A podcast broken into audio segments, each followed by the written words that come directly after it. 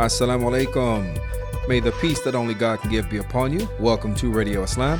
This is your host, Tariq El Amin, and we are broadcasting on WCEV 1450 AM, and we're streaming at WCEV1450.com. Folks, you can keep up with us on social media by following and liking our pages on Facebook, Twitter, and Instagram, and you'll find us at Radio Islam USA. And that's the same username, the same handle that you use to subscribe to the podcast because we know everyone loves a good podcast and you're not going to find a better than Radio Islam. So wherever you're at, if you're on Apple Podcasts, Google Play, SoundCloud, TuneIn, or any other platform, you will find us at Radio Islam USA. So subscribe, rate, review, all of that great stuff, and most importantly, share. Before we begin, we would like to thank our sponsors. IFN and ICN. So, Islamic Foundation North and Islamic Center of Naperville, we thank you for your support. We appreciate it. And if I had an applause button or something, I would, give you a standing ovation. All right, folks, uh, I am happy to have joining me in studio Dr. Inshah Malik. She is an assistant professor at Kardan University in Kabul, Afghanistan. Uh, she's a former Fox Fellow at Yale University and the author of Muslim Women, Agency, and Resistance Politics The Case of Kashmir. We welcome her to Radio Islam. Assalamu alaikum. Salam. Thank you so much for having me. So, you have been on a pretty breakneck pace since uh, since you got here. Uh, we're uh, yes. Yeah. So first off, I want to say uh, you said the flight alone was thirty hours from Afghanistan here. Yeah. So yeah. I also sort of took because I couldn't do a thirty-hour flight straight, so I took a short. Um, you know, touchdown at in Istanbul, mm-hmm. so that I feel sane. yeah. Um, yeah, so pretty much 30 hours. Yeah, that's rough. That's rough. But you are here for a very important reason. Uh, you're shedding light. You're sharing information about a um, uh, about a people that is often overlooked. Uh, we often hear about uh, India and Pakistan uh, and their relationships or contention between the two um, uh, nations, but we often overlook the Kashmir, and they're right in the middle and um, uh, according to the uh, Human Rights Watch, uh, in 2018, they have recommended an, uh, an investigation into human rights abuses uh, at the hands of the uh, Indian military, which have occupied the Kashmir since, what is it, 49? 47. 47.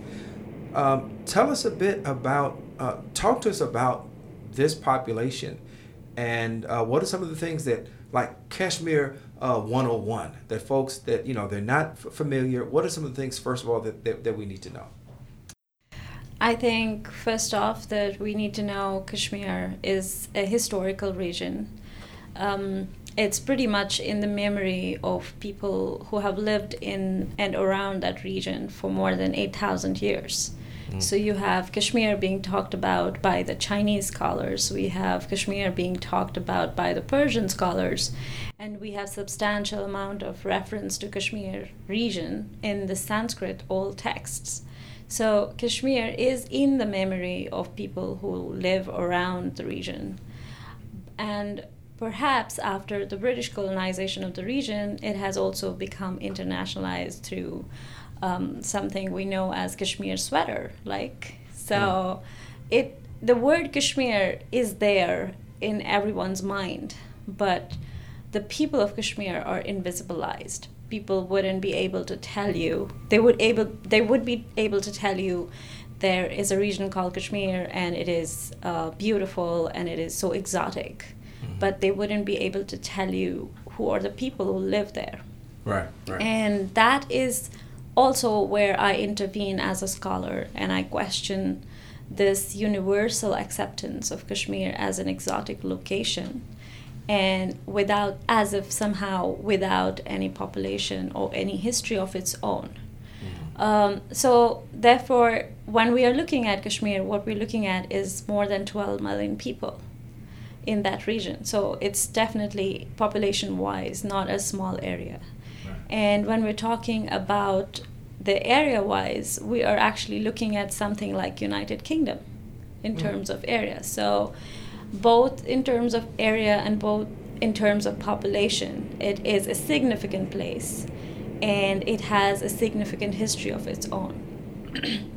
when you talk about, uh, I, I, couldn't help but notice, I looked at your Twitter feed, and the, the first thing that caught me, it might have been a pinned tweet, said, um, Kashmir is not a sweater. Uh, just to mention that point about this place being uh, uh exoticized, um, that's a word, um, and divorcing it from a people, and and particularly some of the issues that are, I think that people who are dedicated to um, to freedom, human dignity, uh, issues of occupation, uh, freedom of movement.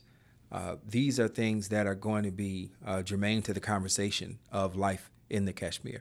Can you talk about how uh, how women, because the the title of your book, right? I have to get this book and read this book, uh, but how women are represented in that struggle for uh, human dignity. Now I know I just jumped over a lot of stuff, so I'll, I'll leave it to you to kind of fill in the gaps on that. Uh, yeah, I think you're right that we need to first really set up much more understanding of Kashmir before we talk about women sure, in particular. Sure. Um, and in that sense, that is also what brought me to US on this grand lecture tour. Mm-hmm. From last 15 days, I have been going to different universities, and I was invited by Northwestern as a visiting scholar, and I have been talking to people, just anyone who is interested in the region. Uh, so one of the things that I think needs to be said is, and and this is often the problem when we talk about Kashmir is we get so lost in the narratives from Indian state or Pakistani state about the region that you know we we lose interest because it gets so complicated.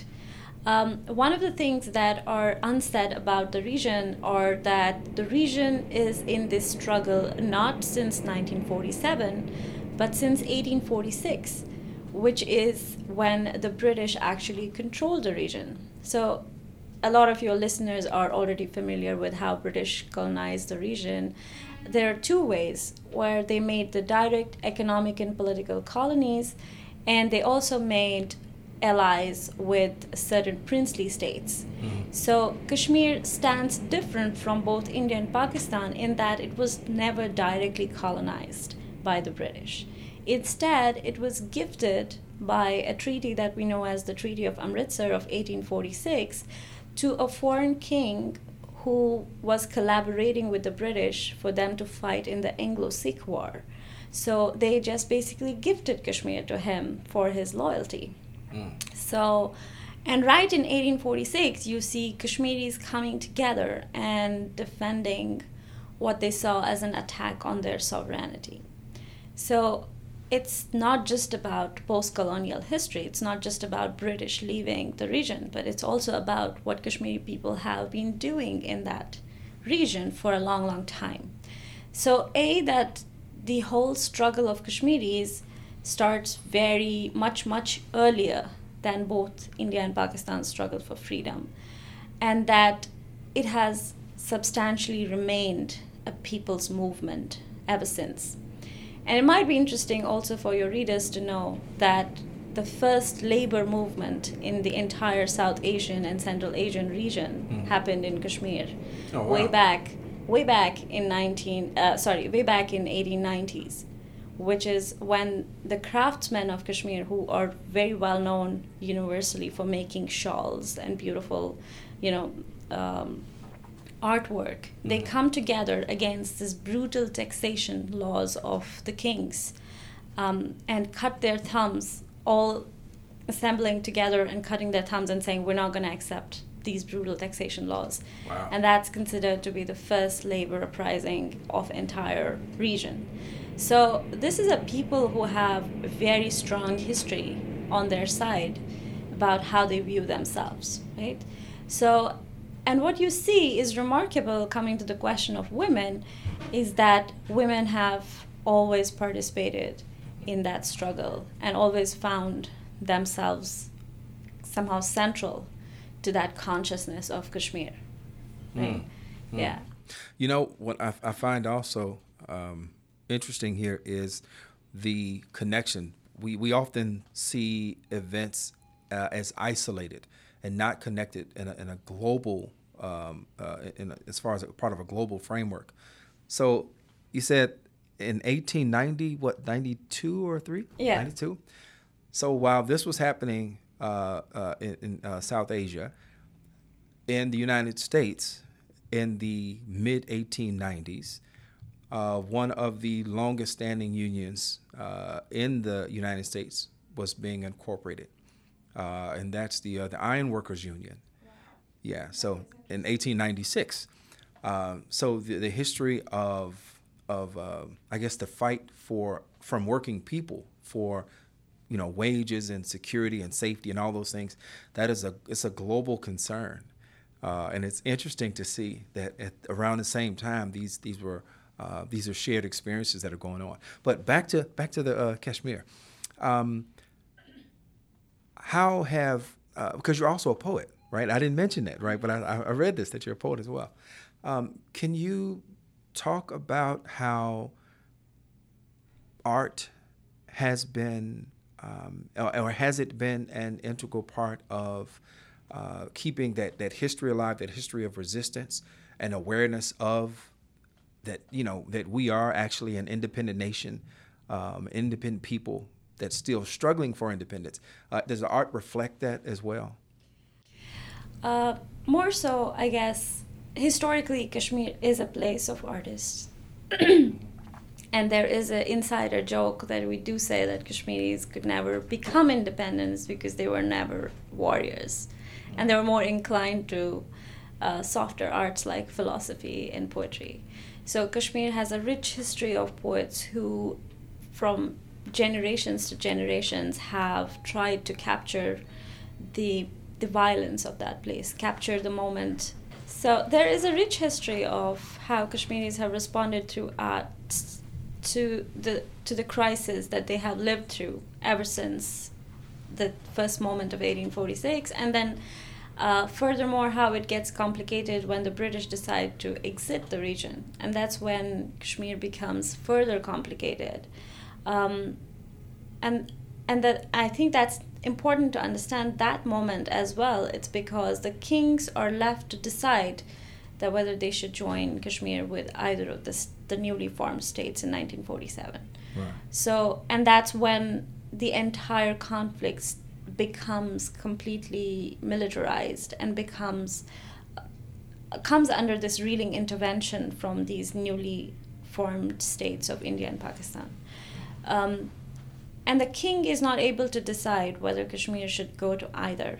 And and I'm my understanding is the reason he cannot decide is because Kashmiris are a diverse group of people. They are a nation mm. and they can never unite on one solution. So that's the characteristic of any nation. So right. you will have people who have left politics, who have you know more right wing politics, who are uh, more interested in let's say other political formulations such as Islamist political formulations. So um, we he could never have actually united them to say we should go to India or Pakistan. So that choice further complicated the region's politics. And a certain set, and I think it's worthy to mention that a certain set of Muslims in a region called Poonch, they came out and had this upheaval where they demanded from the Dogras that Kashmir, since it was more than 90% Muslim, should go to Pakistan. Mm-hmm. And as a response to that, in that single one year, Dogra king armed his Hindu um, population to repress this upheaval. And according to the scholar Christopher, Christopher Snedden, who is a Canadian scholar and he has worked on Kashmir, um, he says more than 500,000 Jammu Muslims began a migration to go to Pakistan, but only 10 people arrived. So what we're looking at is a historic. I wish I wish people could see because like like my face, I'm just aghast. Five hundred thousand people left. Left, yes. Ten arrived. Only ten arrived. Um, so this is perhaps the biggest massacre in Kashmir's history, and it is so under. I mean, nobody talks about it, and it's right. it's only the Western scholars who have now begun to put some light on it. Um, and then there's there's another dimension to it that in the Kashmir Valley, that's where I come from, we have a new popular socialist leader called uh, called uh, Sheikh Abdullah, who is aware of what's going on, but at the same time, he doesn't want to go to Pakistan. So now the complications are even further, um, you know, coming to the fore. Um, and also because Sheikh Abdullah has a history with Kashmiri people, because at, at one point Kashmiri people couldn't get, didn't have right to education.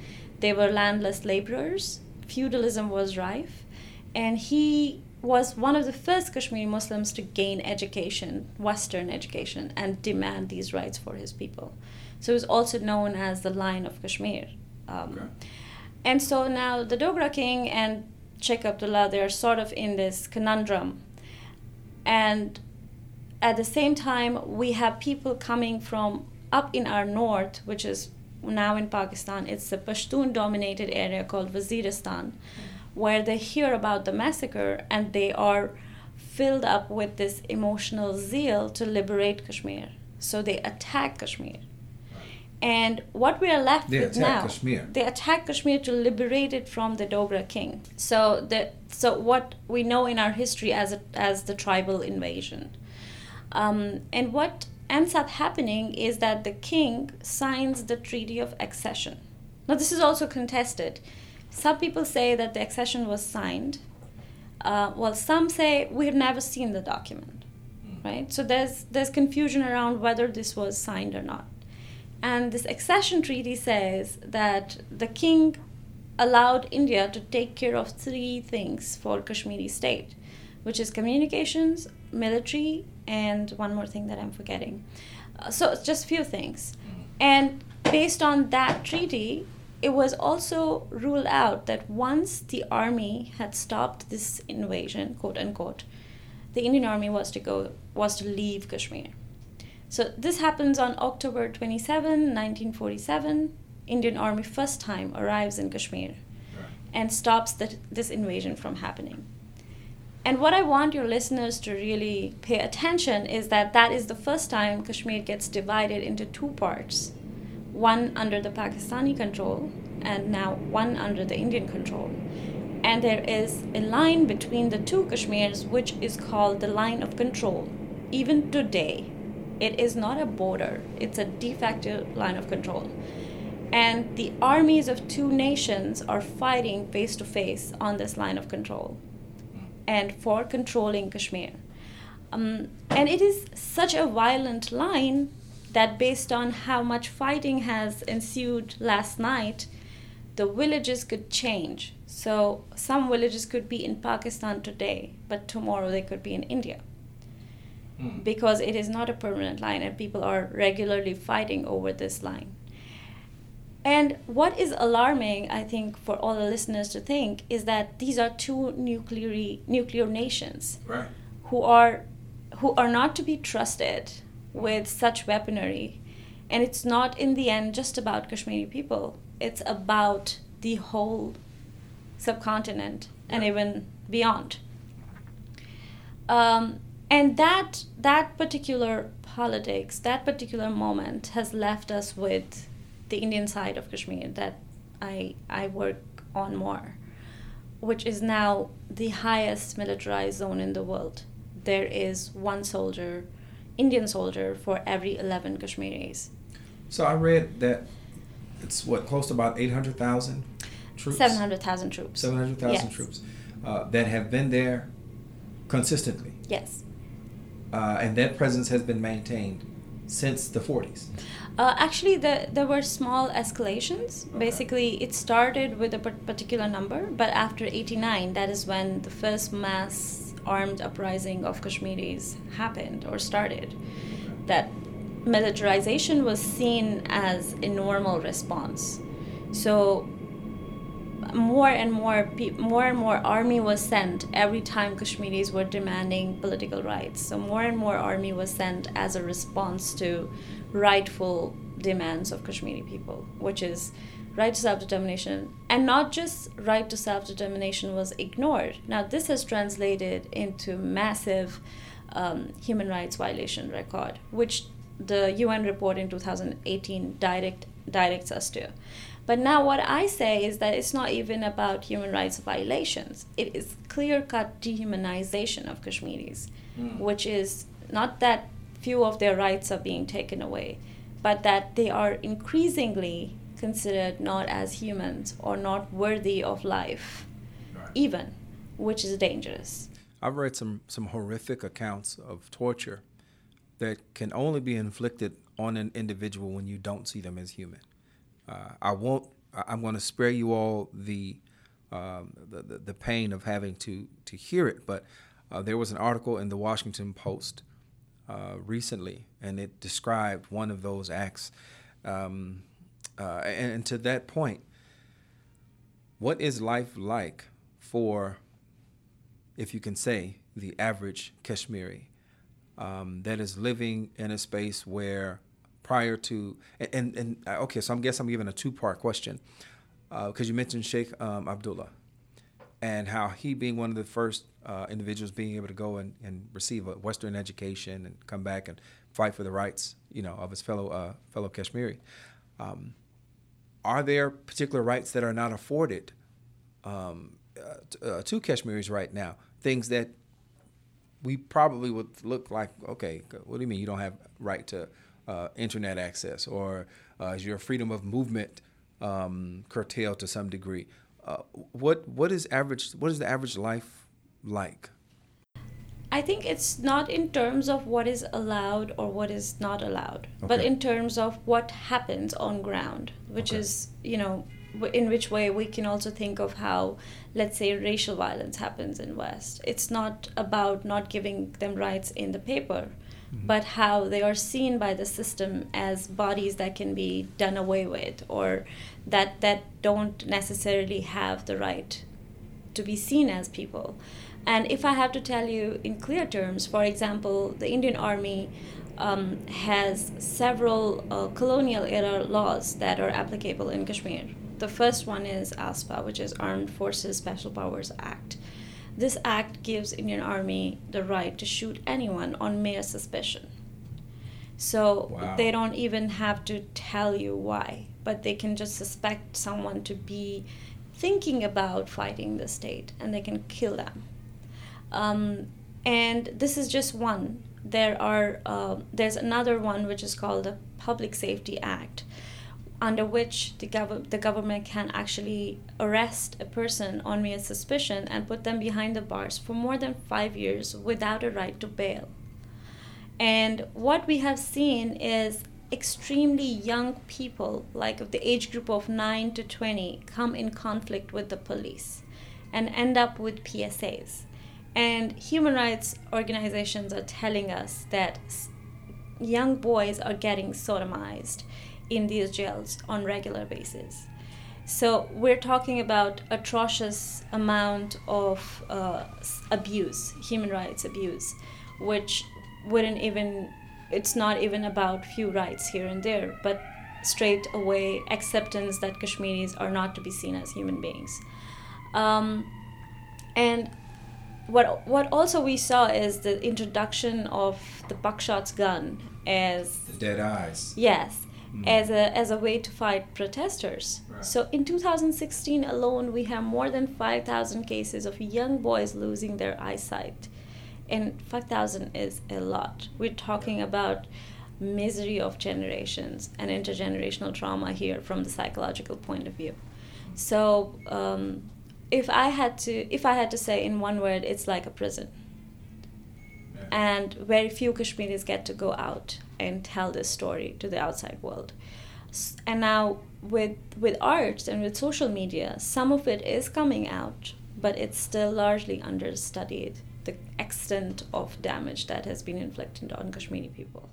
So we had some of the, and this was, I think this came out from Human Rights Watch. Uh, they gave some of the st- uh, statistics. Uh, Kashmiris killed by the Indian Army at the time of the report 94,479. So we know that number has, has, has gone up. Uh, custodial killings by Indian Army. That means people who are in the custody of the Army, uh, 7,048. Disappearances of Kashmiris at the hands of Indian police, 10,125. And I, I believe, I can see how that would be when you have uh, when you have uh, laws in place, like you said, just on su- uh, suspicion, we can you, you you're incarcerated and then subject to torture. So uh, and, and th- there's more and more, and then we go down to uh, Kashmiri um, uh, gang rapes by Indians in Kashmir, ten thousand two hundred eighty-three. It is it is appalling, it's shocking to go down this list. Uh, and, and, then you, you, come down to uh, women who are widowed and Kashmiri buildings destroyed, over 106,000. With these types of numbers, you see just an obvious destabilization. Yes. And how do you know? How does one fight back? You know, how does one advocate for themselves when you are living in a divided land? Um, what does what does that look like? I mean, obviously, what, what you're doing I mean, it's obviously it's a part of that. You know, creating awareness, letting people know this this is a condition that you're probably not aware of. Aware of. You just think about lush grasses and scenery, yeah. and not a history of, of, of, struggle. Yes, I think one of the reasons I also use the word dehumanization is because Kashmiris don't have any means to fight back that kind of uh, violence. What I mean to say is, if you see Afghanistan or you see Iraq, our American army has regular regularly been persecuting its personnel who have conducted human rights violations. Right. And in Kashmir, however, there is not even a single case of persecution of Indian Army men who are found to be violating Kashmiri rights. So there are thousands of people who have taken to courts and police systems and justice systems. What ends up happening is that they fight a case for 20 years. And after 20 years, under these laws, they are forced to shift these cases to the army courts and never hear about them. What happened to these, uh, you know, these these struggles? Um, same with the the question of disappeared men. We have um, Association of Parents of Disappeared Persons, which is a long and old organization that has been fighting to figure out where these people went. Um, the same thing you know anytime you come close to the to the point of justice where it's actually shown that you know such and such army personnel is involved or such and such misdemeanor did happen there is there is pressure from the above to take these court you know take these cases and you know just make them disappear from the public eye so, because the justice system has failed to deliver any source of justice, what we see is more and more radicalization of young people. Because if you see, there are generations of Kashmiris who have grown up in this violence, they have never seen a peaceful time. And they are aided with the memory of so much intergenerational trauma that they don't see a point in you know persevering anymore. So we see what we have seen in 19 uh, into since 2016 is a lot of young, highly educated Kashmiri kids joining armed struggle. As far as the, um, I guess the, the structural elements or impacts um, in in acquiring justice, who is populating the courts? You know, are, are there are there Kashmiri? Um, individuals that are a part of the justice system, uh, and they're simply unable to prosecute because of you know external pressures from India. what is that? What does that look like? So what happened in 1947 itself was that uh, Kashmiris in the in the Indian occupied side were. Uh, because of the instrument of accession, India could not just merge Kashmir because right. it was another state. So they had to create a certain you know they had to create certain laws where it says you know kashmir is merging under such and such condition. So it was sort of conditional. And over the period of time over the period of last 60 years there's erosion in that autonomy of little bit autonomy that kashmiris had. So for example up until 53 we had our own pr- prime minister which is also after perhaps you know the the si- accession was signed quote unquote which is still contested right. um, and what you saw is that even in our own constituent assembly at that time in kashmir's own constituent assembly uh, people could uh, could only have laws that were still administered by the kings from the past, which were not very progressive laws. For example, the king was Hindu himself, and he had banned, for example, eating beef for majority of Muslims, which some of these laws are are still applicable in Kashmir, and they don't make any sense. They are absolutely defunct laws. Um, and over the period of time, India will push their own legal framework onto Kashmiri state. But what happened is that did not create any progress because ultimately the state is controlled by the military, by sheer naked violent force of the military, right? right. So um, even if even if the court systems may have Kashmiris in them, their their laws, their regulations, and their judgments do not cut much slack because ultimately the military has that naked power to get away with anything. And then you also have um, the state of New Delhi, which from remote control tries to control also what happens in this little bit of state administration which is left. Um, for instance, the first time the question of uh, right to self determination was raised by Sheikh Abdullah in 53, he was immediately incarcerated for 11 years. Wow. And he was only let out after he agreed that, you know, this accession was final or somehow, you know, whatever, we are good with India. And in that meantime, uh, Indian state did uh, brought back a, a, a, kind of Kashmiri who would favor Indian state in Kashmir. So Bakshi's regime is considered to be very corrupt and pushing on the Indian agenda or Indian interest in the state. So what I'm trying to say is that um, all of this is so convoluted and complicated, um, and there is no political will to resolve it, which is taking a heavy toll on the population which is which is living there, right? Mm-hmm. And uh, and worse still, that there's no like I mean there's no means of justice there's no way to fight back on this the way the occupational state is functionally functioning and that th- those are the very reasons why we call it occupation is because they aren't helping people to uh, understand or fight fight back on some of these uh, grave injustices right. Yeah. so in terms of what we would consider to be basic social services uh, those things are not being uh, they're not affected by the presence of the Indian military. Uh, social services. I mean, they're not giving them right. That's not what they're there for. They're just there as a yeah reminder so, force. Yes, so the Indian Army is actually more like a naked force out there. Um, they are doing general policing, general, um, I think in many cases, policing overall. Um, and then yes, state does administer social services. In many of the cases, those are not, those are now not efficient at all. For example, we have uh, the issue of psychological like problems, which is huge. Yeah. More than seventy-five percent Kashmiris are psychologically ill. These are studies that are showing it for being subjected to such violence for a long period of time. Um, while the state does maintain that a bit, you know, there's also a huge private sector which has many times aided the resistance movement. So, for example, transportation in Kashmir is still private.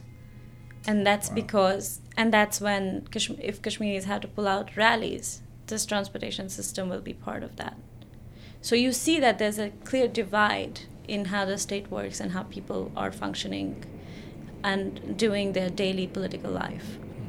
Yeah. So, on on one hand, there are the obvious uh, and naked human uh, rights abuses that are taking place at the hands of the Indian Army. Um, and on the other side, you, you have Pakistan, but you so and you have this this divided line. But even though the violence associated with the Indian presence uh, may not be there as far as Pakistan is concerned, but there's not a commitment on either side to an independent Kashmir. Is that uh, correct? Or?